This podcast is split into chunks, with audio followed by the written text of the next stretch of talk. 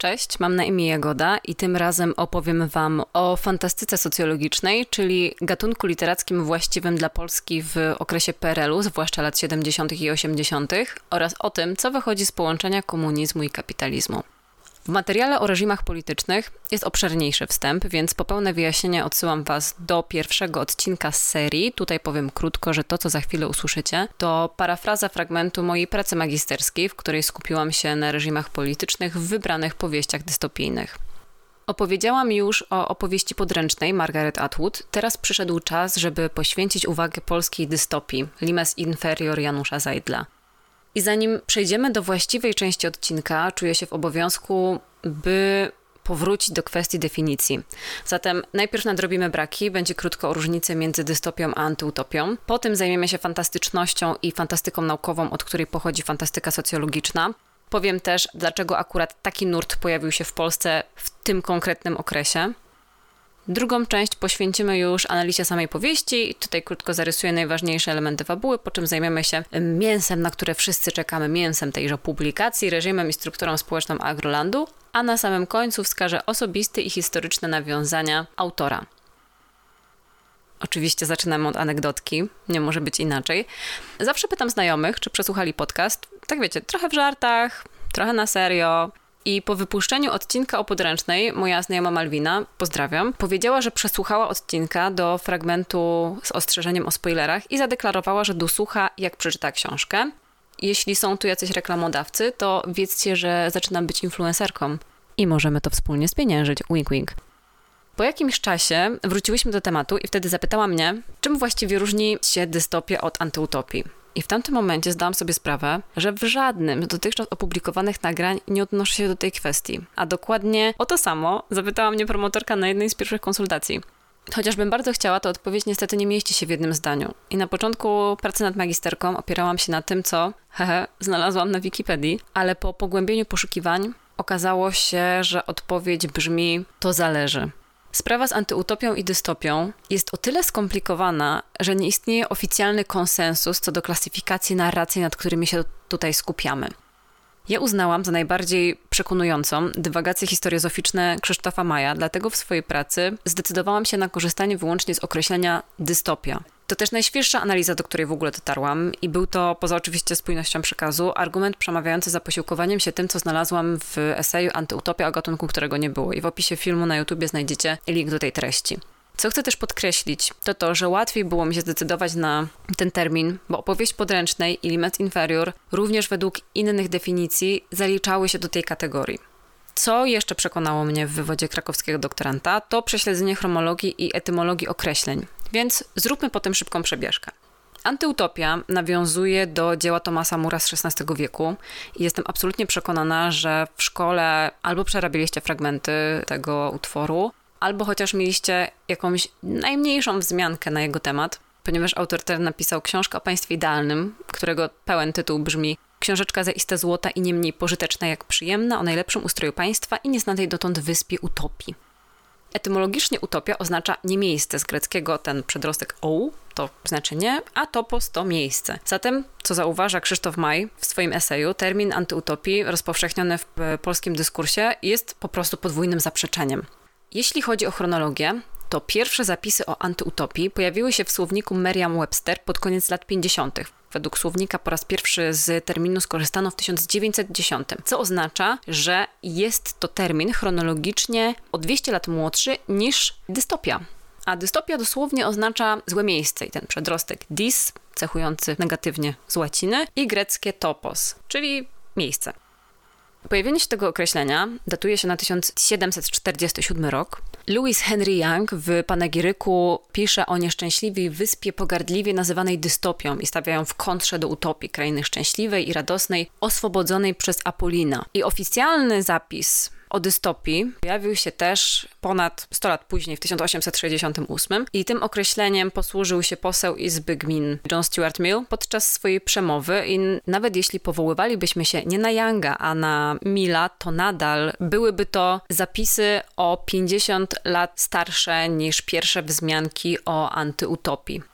Pracy oczywiście też przywoływałam inne koncepcje, na przykład definicję e, Smuszkiewicza i Niewiadomskiego zamieszczoną na Wikipedii jako rozwinięcie hasła dystopia. I to też jest taki protip dla osób, które piszą jakieś prace dyplomowe. Warto nie traktować Wikipedii jako źródła, tylko zaglądać w te przepisy, które są w Wikipedii, bo potem przeklikując się przez kolejne artykuły albo poszukując jakichś tytułów, możecie tworzyć taki ciąg przyczynowo-skutkowy i te lektury zaczną same do Was spływać. Polecam, bo właśnie tak też zaczęłam w ogóle swoje poszukiwania literatury przedmiotu. Mm, wracając jednak. Niewiadomski i Smuszkiewicz, mm, którzy opracowali leksykon polskiej literatury fantastyczno-naukowej, wydany w 1990 roku, uznają, że antyutopią można nazwać utwór odnoszący się do konceptów utopijnych. A natomiast w dystopijnych utworach autorzy sygnalizują możliwy kierunek rozwoju wydarzeń na podstawie elementów rzeczywistości empirycznej, które uznają za stwarzające przestrzeń do nadużyć. Autorzy tworzą wyłącznie katastroficzne tendencje przemian społecznych i politycznych,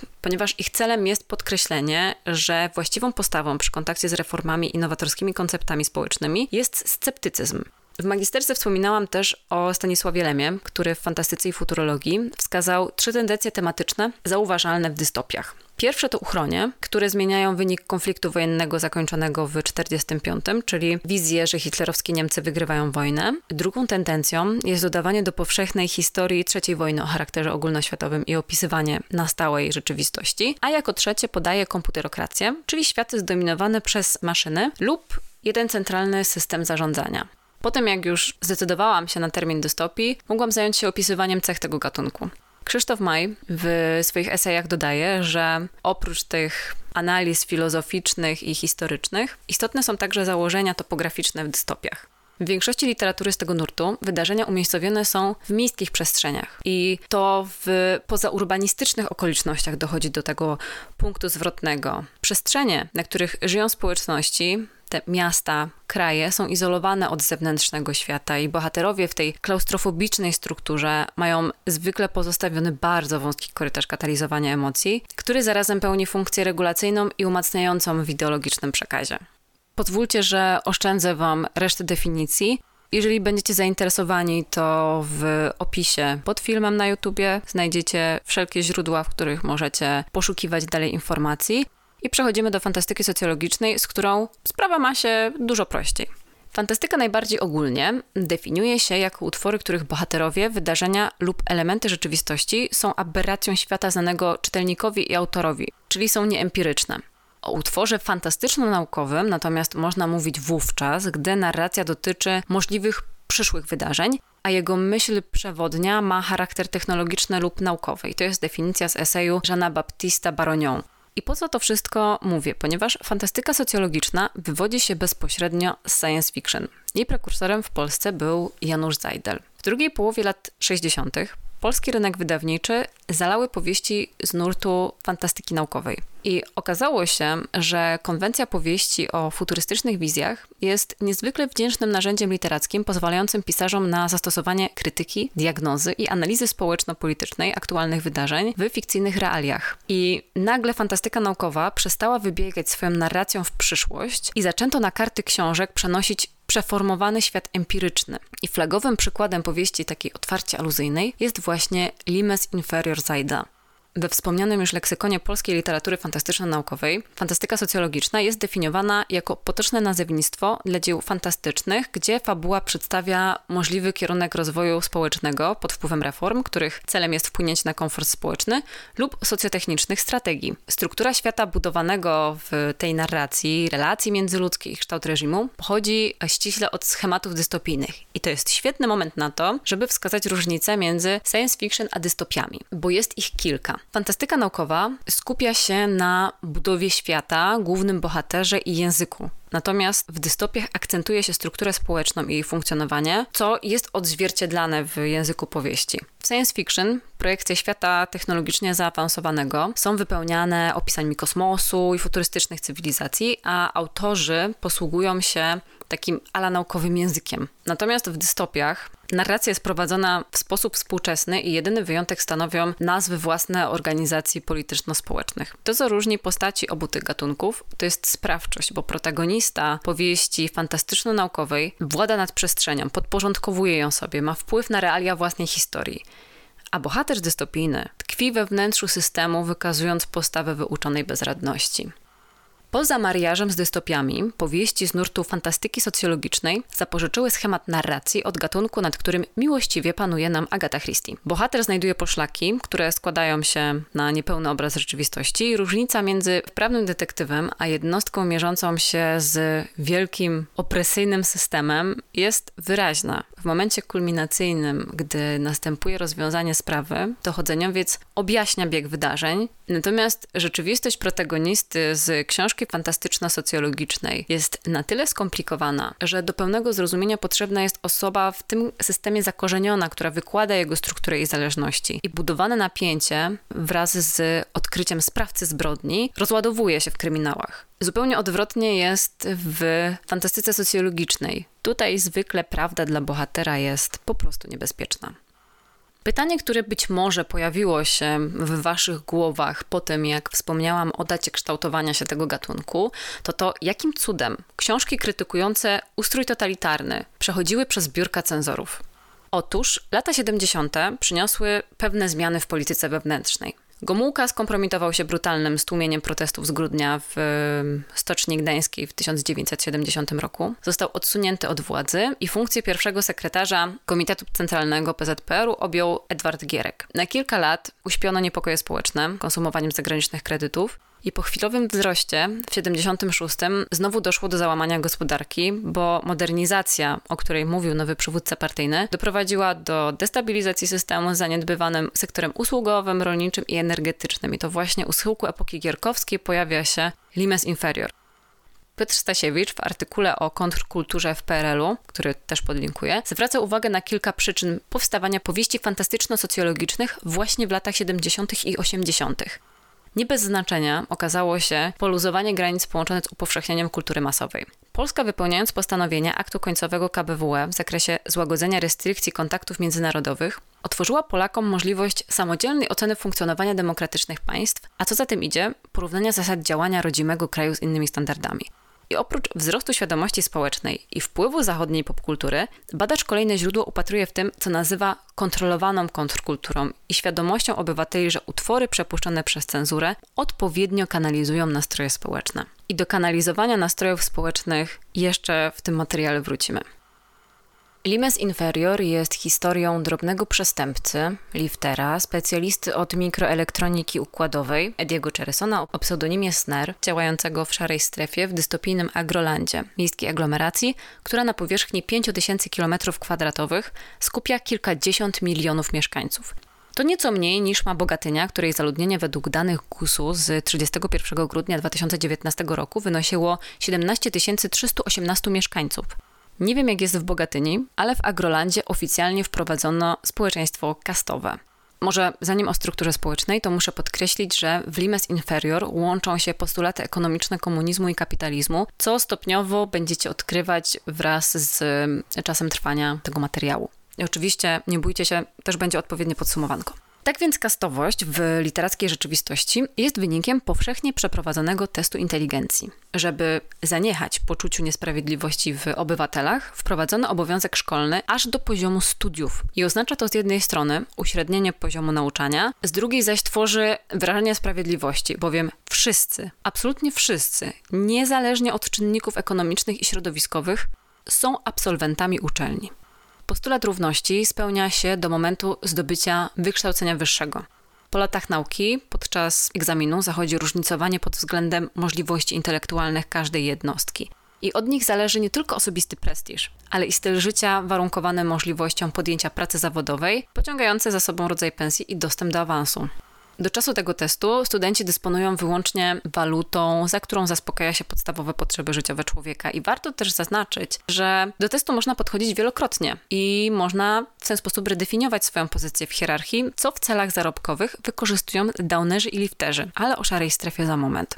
Każdemu dorosłemu obywatelowi przypisana jest klasa od szóstej, w tym przypadku najniższej, do zerowej, warunkująca obowiązek pracy i liczby przydzielanych punktów będących nowym środkiem płatniczym. W tym systemie ekonomicznym powstały trzy rodzaje wynagrodzenia. Punkty w kolorach czerwonym, zielonym i żółtym. Są one przydzielane w myśl trzech zasad. Każdemu porówno, każdemu według jego możliwości. I po trzecie, każdemu według jego pracy. Gwarantowany dochód podstawowy, zapewniający opłaty na skromne lokum, ubranie i tanie jedzenie, wypłacany jest w czerwonych punktach co miesiąc każdemu obywatelowi. Na poziomie przyznawania punktów zielonych premiowana jest oficjalna kasta społeczna i domniemana przydatność dla ogółu, co ma wpływać motywująco na jednostki, by dążyły do doskonalenia intelektualnego i reweryfikacji klasy. Jednak ze względu na dewaluację spowodowaną nielegalną wymianą waluty, punkty zielone mają coraz mniejszą siłę nabywczą i według oficjalnego zamysłu miały pozwolić ludziom na zakup towarów nieco lepszych, wychodzących poza podstawowe potrzeby. Jednak realia znacznie od tej idei odbiegają. Tak pożądane przez wszystkich żółte punkty są pensją za wykonywanie pracy i one otwierają dostęp do dóbr luksusowych kanapek z kawiorem w wykwintnych restauracjach, lepszego piwa, mm, wynajmowania jachtu na godziny, no i jeszcze innych wspaniałości, które oferuje Agroland. Można się pokusić o interpretację, że kolor tych ostatnich punktów jest nawiązaniem do żółtych firanek funkcjonujących w początkach PRL-u jako sklepy dla partyjnych członków, zabezpieczone w oknach grubą tkaniną przed widokiem publicznym. Przywileje urzędników przybierały przez dekady różną formę, subtelniejszą niż miejsca, pod którymi zbierały się e, żony oficerów w wiadomym celu. Określenie żółte firanki przyjęło się i funkcjonowało w powszechnym użytku. Podział na warstwy niepracujące i podejmujące karierę zawodową wynika z wysokiego zautomatyzowania społeczeństwa. Przedstawionej czytelnikom teraźniejszości pozwala się mm, na zatrudnienie od klasy trzeciej wzwyż tylko 18% osób dorosłych znajduje zatrudnienie, pozostali obywatele mają zapewniony ten gwarantowany dochód podstawowy. W ostatecznym rozrachunku wygląda to tak, że bezrobotne klasy spędzają czas w pubach, popijając tanie alkohole z domieszką środków ogłupiających, o czym oczywiście nie wiedzą. Środki te nazywane są stupidatorami, mm, a przedstawiciele pozostałych kast, jeszcze wypełnieni ideałami albo już rozgoryczeni ograniczeniami intelektualnymi, zajmują ostatnie bastiony niezawłaszczone przez automatyzację. Punkty, o których przed chwilą wspomniałam, znajdują się na kluczu, wokół którego zawiązuje się cała akcja powieści. Brak tego urządzenia uniemożliwia jakiekolwiek funkcjonowanie w strukturze Agrolandu. Jest uwierzytelniany liniami papilarnymi, to są moi drodzy pomysły z lat 80. Stanowi syntezę dokumentu identyfikacyjnego, mm, tego certyfikatu klasowego, karty płatniczej i zegarka. Nadal przypominam, że to są lata 80. Oprócz tego, co wspomniałam, klucz pełni też funkcję lokalizującą. Likwidacja gotówki i robotyzacja wymusiła na obywatelach konieczność korzystania z automatów wydających różne produkty. Od piwa po maszynki i żyletki do golenia. I teraz, współcześnie, w zamian za wygody i możliwość dokonywania płatności elektronicznych, klienci banków wyzbywają się anonimowości transakcji gotówkowych i mniej lub bardziej świadomie, powiedzmy, powierzają podmiotom finansowym informacje o przychodach i wydatkach, które składają się na styl życia, Agrolandzie obywatele przymusowo obracają wirtualną walutą, a każdorazowe wsunięcie klucza w maszynę zaznacza ich lokalizację i przekazuje szczegółowe dane o nabytych dobrach. Innym sposobem płatności jest rozwiązanie zastosowane w sklepach bezobsługowych. Cały czas przypominam, to jest początek lat 80. Inteligentne bramki przy wychodzeniu z kompleksu sczytują zawartość toreb i pobierają należność za produkty z klucza. Wszechwiedzący narrator podsumowuje to tak. Zamiast śledzić obywatela, wystarczy przejrzeć zapis bankowy jego wydatków. Więc o to właśnie chodzi, by zawsze miał choć trochę podej tych czerwonych, bo inaczej straci się go z oczu. Zatem władza ma wszelkie narzędzia do tego, by wyłapać jednostki, z którymi czytelnik spędza najwięcej czasu w tej książce, czyli systemowych oszustów, bo po prostu wystarczy zweryfikować wysokie przelewy żółtych punktów na konta obywateli o klasie niższej niż trzecia. Dlaczego zatem tego nie robi? No, to jest pytanie. Odpowiedzią jest po prostu to, że funkcjonowanie czarnego rynku jest wliczone w regulację napięć społecznych. Skoro już dotarliśmy na peryferię struktury społecznej, to przyjrzyjmy się tej ferii agrolandzkich cwaniaków. Za niemałą sumę usługę podniesienia klasy intelektualnej można zakupić u winciarzy inaczej nazywanych lifterami. Odwrotną usługę świadczą downerzy – do grona przedsiębiorców działających na granicy legalności zalicza się też keymakerów. Zaczepiają ludzi na ulicach, próbując sprzedać podrobione urządzenia z wyższymi klasami. W szarej strefie działają też color changerzy, zwani kameleonami, ponieważ oferują zamianę punktów niemożliwą w oficjalnym obiegu, bowiem w banku można wyłącznie wymienić punkty z wyższą waloryzacją społeczną na niższą i w dodatku przeliczeniu 1 do 1. Ci literaccy cinkciarze operują czarnorynkowym przelicznikiem, który jest korzystniejszą formą wymiany waluty i jedyną drogą pozyskania żółtych punktów za zielone i czerwone. W powieści pojawia się też prawdziwy świat przestępczy, taki naprawdę mroczny. Są wyciskacze, którzy przymuszają siłą do zakupów w automatach pod groźbą pobicia.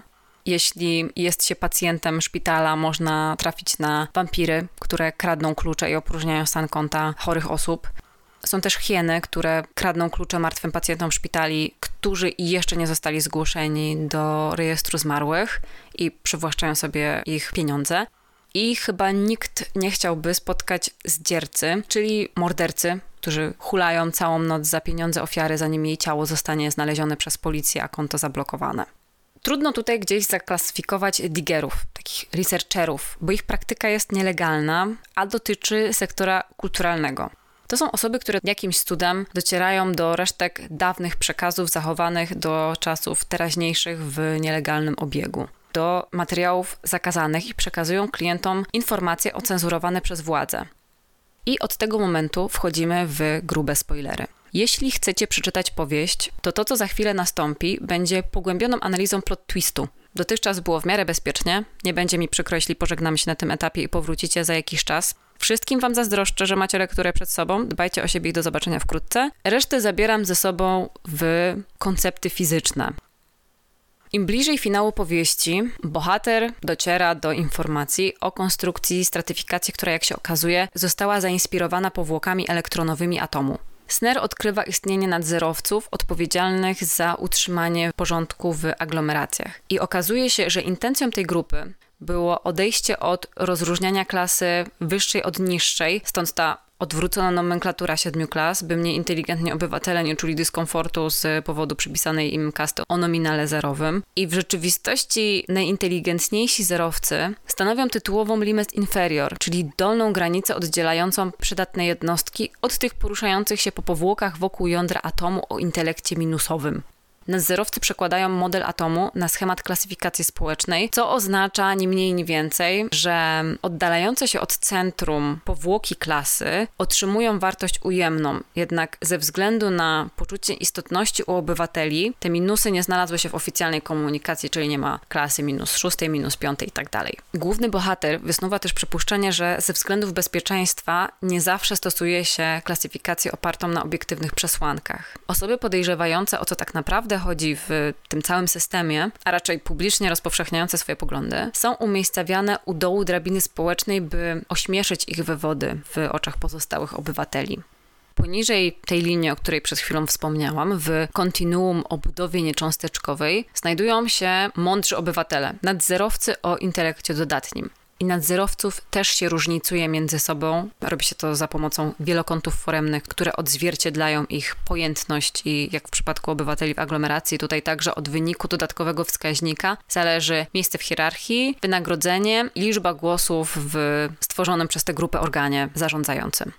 Kierunki działań nadzorowców i jej rola w funkcjonowaniu społeczeństwa są zupełnie sprzeczne i strasznie popaprane, bo z jednej strony dla bezpieczeństwa ludzkości utrzymują sztuczny podział obywateli w aglomeracjach, przymykają oko na nadużycia, rozpowszechniają informacje, że za tę najoptymalniejszą dla naszego gatunku architekturę społeczną odpowiadają wybitni zerowcy z Rady, temperują zapał ludzi chemicznymi ogłupiaczami, tanią rozrywką, jakimiś nonsensami codzienności, natomiast z drugiej strony mocują się z jakąś nieznaną siłą, która narzuciła swoje rozwiązania społeczne całemu światu i są to rozwiązania, które prowadzą do końca ludzkości.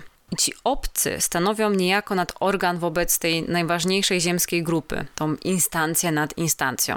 Podział na nadzerowców i podzerowców jest nie tylko symboliczny, ale i przestrzenny, na co zwraca uwagę Sner, gdy przemieszcza się czerwoną limuzyną między Agrolandem a tym, co nadzorowcy nazywają kontinuum. Opuszcza tą ściśniętą urbanistykę, mija bogate przedmieścia domków jednorodzinnych zamieszkałe przez świetnie opłacanych jedynaków i zerowców. Znajduje się na autostradzie prowadzącej przez pola uprawne, poza które żaden agrolandczyk nie ma dostępu, bo warto właśnie wspomnieć, że obywatele miasta, oprócz komunikacji publicznej, mają do dyspozycji, słuchajcie, samochody działające na zasadzie współczesnego carsharingu. Jednak te samochody mają silniki o ograniczonym zasięgu działania. Przy odpowiednich zasobach obywatele mogą też skorzystać z lotu do innego miasta, ale według wszystkich przekazów miasta zostały zunifikowane do jednego modelu, zatem dalekodystansowe przemieszczanie się nagle traci sens.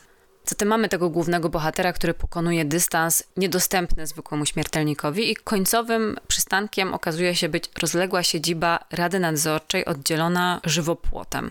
Sner, przez całe życie utwierdzany w przeświadczeniu, że silna urbanizacja jest koniecznością cywilizacyjną, że każdy centymetr kwadratowy ziemi jest niezbędny pod uprawę rolną, przeżywa rodzaj agorafobii wywołany połaciami egzotycznego sielskiego ogrodu, który tam widzi. Jednocześnie utrzymywanie ludności w stanie nieświadomości i utrudnienie przemieszczania się poza miasto jest niezbędne do zachowania tajemnicy o rzeczywistej roli Rady w tym skomplikowanym systemie, o którym Wam opowiadam, a zarazem postawieniem się ponad obowiązującym prawem. I tutaj bohater zaczyna kwestionować idealizm nadzorowców, wytyka im pychę, stojącą za przywilejem korzystania z nie tylko z zielonych przestrzeni, ale też lepszych produktów spożywczych, bezpłatnego nasycania się w stołówce tymi produktami. Zarzuca tej kaście brak osadzenia w realiach społecznych, nadmierny komfort i odcięcie od problemów przeżywanych przez miliony obywateli aglomeracji.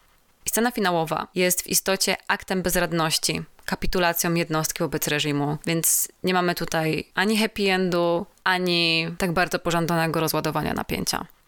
Z reżimem politycznym w tej książce jest pewien problem, ponieważ rozwiązania narzucone w stosunkach między ludzkością a władzą nie są wcale tak oczywiste do rozpoznania jako totalitarne. Większą uwagę niż tajni agenci funkcjonujący w ramach państwowych instytucji kontrolnych zwracają uwagę strukturalne ograniczenia wynikające z przypisanej klasy społecznej i zmagania bohaterów z bieżącymi problemami. Grozę sytuacji autor powieści odkrywa przy zawiązywaniu wszystkich wątków opowiadanej historii.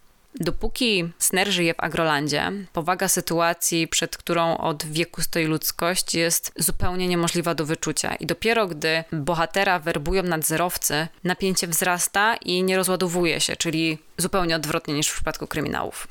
Niemniej, nie dajcie się zwieść, bo reżim Agrolandu jest przykładem zmiękczonego totalitaryzmu. O rozmytych krawędziach nabierających ostrości dopiero po oddaleniu optyki, ale totalitaryzmu. Co szczególnie zwraca uwagę w reżimie stworzonym przez Zajdla, to wykorzystywanie technologii do inwigilacji obywateli prowadzące do internalizowania wartości partyjnych, o czym w definicji totalitaryzmu pisze Zbigniew Brzeziński. Chodzi mi tu oczywiście o klucz. Postulaty grupy rządzącej, zgodnie z schematem powieści z nurtu fantastyki socjologicznej, wykłada Snerowi szef Wydziału Nadzorowców, Raskali. Przekazuje mu, że tej grupie zależy na powszechnej wierze w optymalność istniejącego modelu społecznego, przekonaniu jednostki o tym, że jedynymi miernikami dostępu do dóbr jest ich utylitarność dla grupy oraz wykonywana praca. Klucz w tym wszystkim stanowi symbol tejże opresyjnej hierarchii, a działania obywateli w wyznaczonych ramach uznanie rządowej ideologii za naturalną. I tutaj zrobię pauzę, żebyście mogli przeżywać refleksję na temat systemu, w którym teraz żyjemy. Ok, możemy kontynuować. Celem nadzorowców jest podtrzymanie tego wzorca bez zbytniej ingerencji do momentu, gdy przylecą obcy, niezadowoleni z powolnie przebiegających procesów automatyzacji i unifikacji populacji do poziomu szóstaka. No i dopiero wtedy Rada pokazowo wprowadza jakieś modernizacje, po czym utrzymuje to kolejne stadium implementacji pomysłów obcych tak długo, na ile pozwala cierpliwość oprawców. I ich zamierzeniem jest to, żeby mm, nie dopuścić do szybszego unicestwienia ludzkości niż zakłada to ta pozaziemska cywilizacja. Bo niewątpliwym faktem jest to, że koniec cywilizacji nadejdzie. Kwestią relatywną jest to, kiedy to się stanie. Z pożenienia tego otrzymanego modelu kosmicznego z najlepszymi według jego konstruktorów cechami dwóch najpopularniejszych systemów społecznych nie powstał system idealny. Wciąż mieszkańcy aglomeracji borykają się z problemami swoich przodków żyjących w państwach kapitalistycznych i socjalistycznych przed wielką reformą. Równie ważne, co model społeczny, jest wypieranie możliwości istnienia sił pozaziemskich ze świadomości mieszkańców globu. I do tego wykorzystuje się propagandowy przekaz mediów, szydząc z teorii spiskowych o kosmicznych cywilizacjach i wystawiając na śmieszność ich autorów. Masowe publikatory są również kanałem dystrybucji rozrywki o niskich wartościach, oficjalnych informacji o sytuacji społecznej i kierunkowania pretensji o wygląd świata na najinteligentniejszych ludzi zasiadających w Radzie i wynalazkiem uniemożliwiającym skuteczne rozpowszechnianie idei wywrotowych, będących przy tym rozwiązaniem ekologicznym, okazał się powszechnie stosowany samorozpadający się papier. Ten surowiec o trwałości tygodniowej umożliwia władzy emitowanie sprzecznych przekazów w niewielkich odstępach czasu, bez jakiejkolwiek konieczności wymazywania historii wypowiedzi z oficjalnego rejestru, czyli na przykład to, co miało miejsce w 1984 Orwella. Trwały papier był pod ścisłą reglamentacją. Na nim drukowano książki z listy klasyków oraz podręczniki, a reszta przekazów przejęła formę nietrwałą albo ustną. Nagadałam się sporo o nadzorowcach i wypadałoby coś opowiedzieć o tych kosmitach, o obcych. I trudność w przybliżeniu figury tych de facto prawdziwych zarządców świata stanowią szczątkowe informacje, którymi dysponuje ludzkość w tej zajdlowskiej powieści. Te informacje ograniczają się do tego, że obcy przybyli i są. Nie wiadomo skąd, nie wiadomo dlaczego. Ich nastawienie nie mieści się w ogóle w spektrum używanym przez przedstawicieli ziemskiej cywilizacji. Nie jest w sumie ani przyjazne, ani wrogie.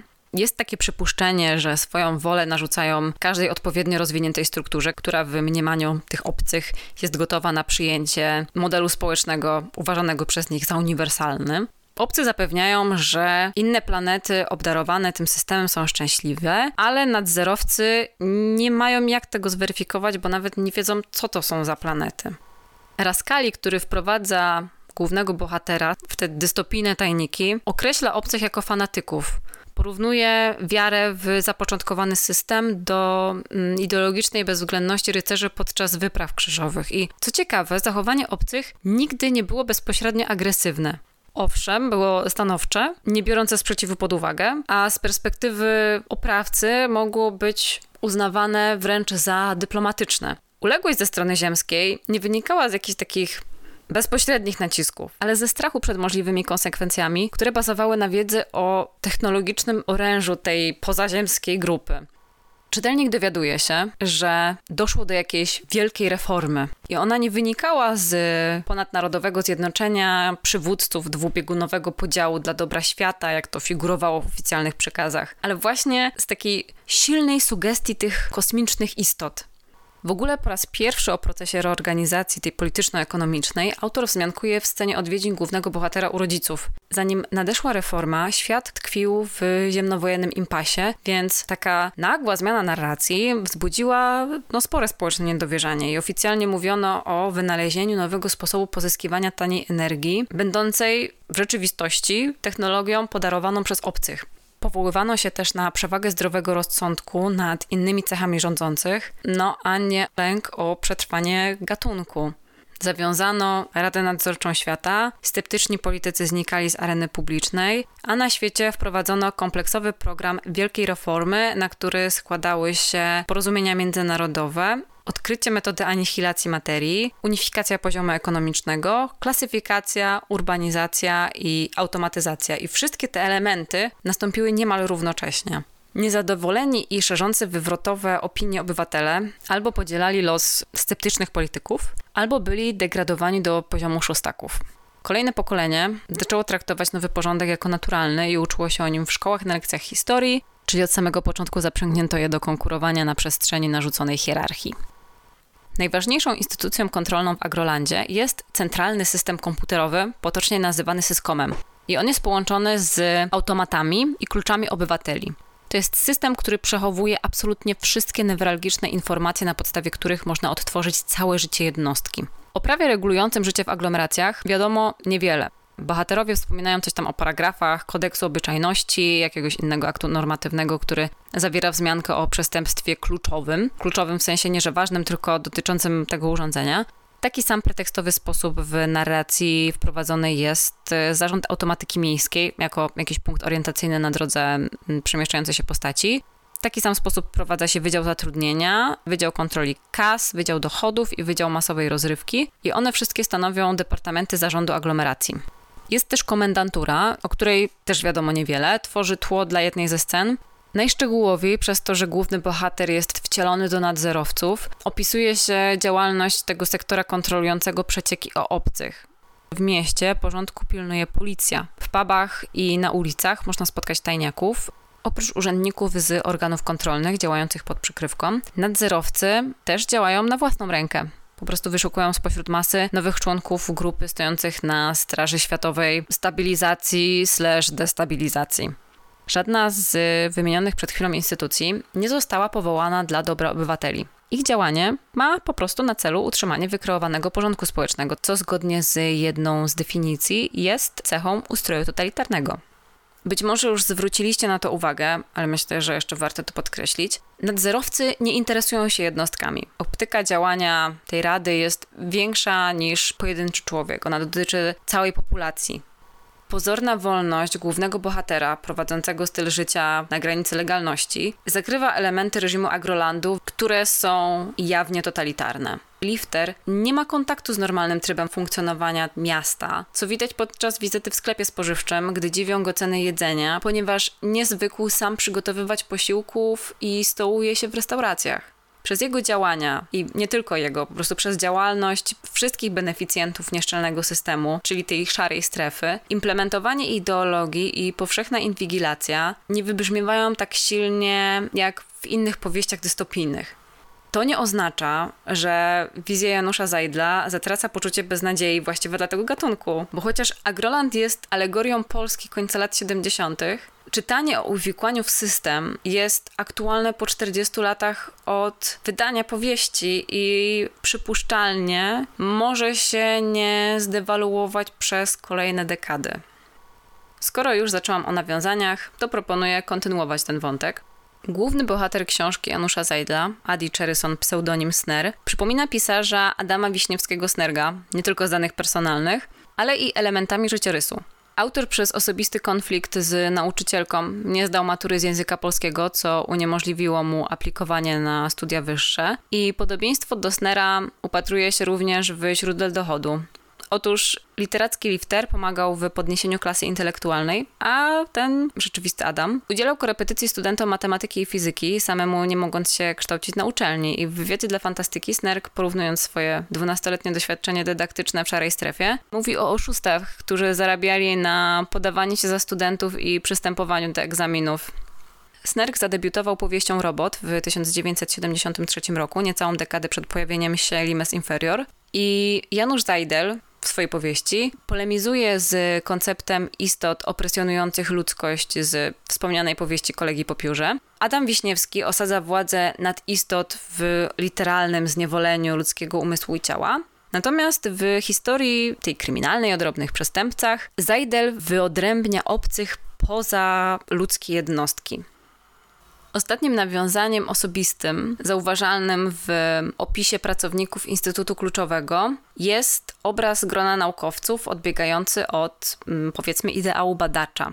Zerowcy z Instytutu są leniwi, są podliftowani, nie rozumieją podstawowych pojęć, które mieszczą się w zakresie ich klasowych kompetencji, markują ciężką pracę, zostawiają na biurkach stosy ważnych dokumentów pokrytych w rzeczywistości bazgrołami. W tym wszystkim ujawnia się osobisty stosunek autora do niektórych współpracowników, bowiem partia pozbawiła Zajdla kierowniczego stanowiska w Centralnym Laboratorium Ochrony Radiologicznej na rzecz jakiegoś człowieka protegowanego przez Komitet Wojewódzki PZPR-u. Ponadto autor przez wiele lat funkcjonował w strukturze zakładu wraz z osobami o kompetencjach niższych, jednak zajmujących wyższe miejsca w jego hierarchii. I od jesieni 1975 roku, kiedy połączono dwie pracownie i zredukowano etaty kierownicze do jednego, pobierał wynagrodzenie wyłącznie za gotowość do pracy, co w ogóle przypomina sytuację trojaków z jego powieści wypłacanych im zielonych punktów. Przechodząc do nawiązań historycznych, to dzięki wizycie Zajdla w Stanach Zjednoczonych podczas pisania powieści, a dokładnie w Chicago w stanie Illinois, w książce znalazło się jezioro Tibigan, nad którym po raz pierwszy spotykamy głównego bohatera, poznajemy koncepcję klucza. Nazwa jedynego miejsca, w którym odpowiednio zamożni bohaterowie mogą zaszyć się na jachtach i odciąć od aglomeracji, pochodzi od jeziora Michigan w Chicago. Natomiast pomysł na uzależnienie jednostki od tego identyfikatora został zaczerpnięty z amerykańskiego społeczeństwa posługującego się płatnościami elektronicznymi, tym samym uzależniającymi się od bankowego systemu komputerowego i pozwalając na śledzenie historii płatności. System ekonomiczny Agrolandu łączy w sobie socjalistyczne i kapitalistyczne idee. Tutaj spotyka się dążenie do równości społecznej z dostępem do dóbr zależnym od dochodów uzyskanych z pracy najemnej. Na pytanie głównego bohatera o cel istnienia ludzkości, szef wydziału po drugiej stronie zera odpowiada: Bierne konsumowanie jest jedyną drogą przetrwania ludzkości.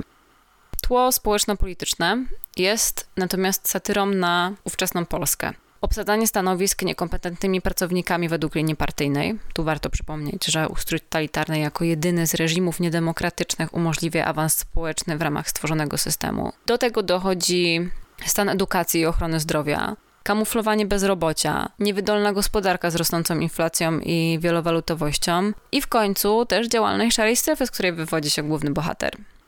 W ogóle na łamach książki rozgrywa się ciekawa gra z cenzurą.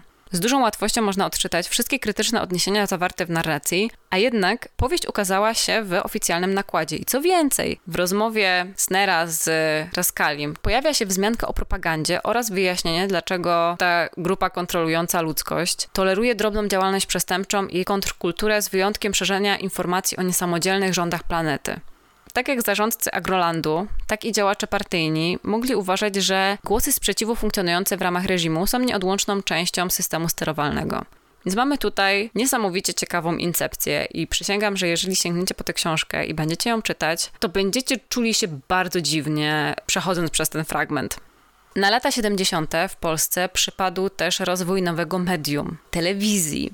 I oprócz bezpośrednich komunikatów, które miały budować obywatelską postawę, propagandowe treści w formie idea placementu wprowadzano do seriali takich jak Cztery Pancerni i 40-latek.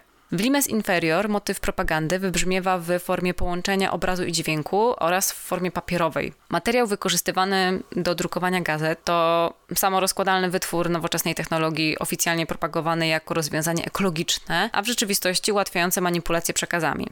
Trwały nośnik w tym dystopijnym świecie był dystrybuowany pod ścisłym nadzorem rządzących, co przypomina sytuację polskich wydawnictw z okresu, na którego satyrę tworzy Zajdel, bowiem borykały się z nieregularnymi dostawami papieru.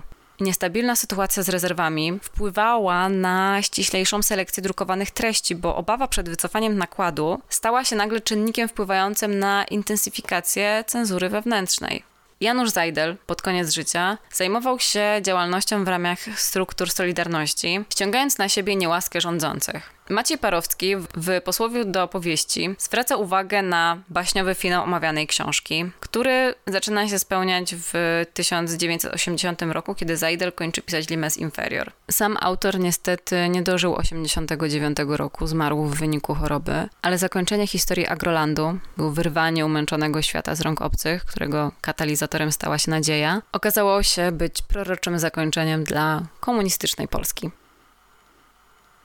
To wszystko, co przygotowałam dla Was w tym materiale. Jak zawsze mam nadzieję, że była to dla Was treść interesująca, że coś wyciągnęliście dla siebie i jesteście już po lekturze, albo mimo tych wszystkich spoilerów zamierzacie przeczytać Limes Inferior, do czego bardzo zachęcam, bo nie opowiedziałam Wam o tym wątku kryminalnym, który rozgrywa się w narracji, wobec czego jeszcze trochę przyjemności z obcowania z lekturą będziecie mieli. Możecie znaleźć mnie na Facebooku, na Instagramie. W opisie pod filmem na YouTubie znajdziecie bibliografię i wszystkie linki. Możecie też subskrybować kanał, żeby być na bieżąco. To już ostatni odcinek z serii magisterkowej. Już odchodzimy od tematyki reżimów totalitarnych w powieściach dystopijnych. Dziękuję Wam za wspólnie spędzony czas i co? Trzymajcie się, do usłyszenia, cześć.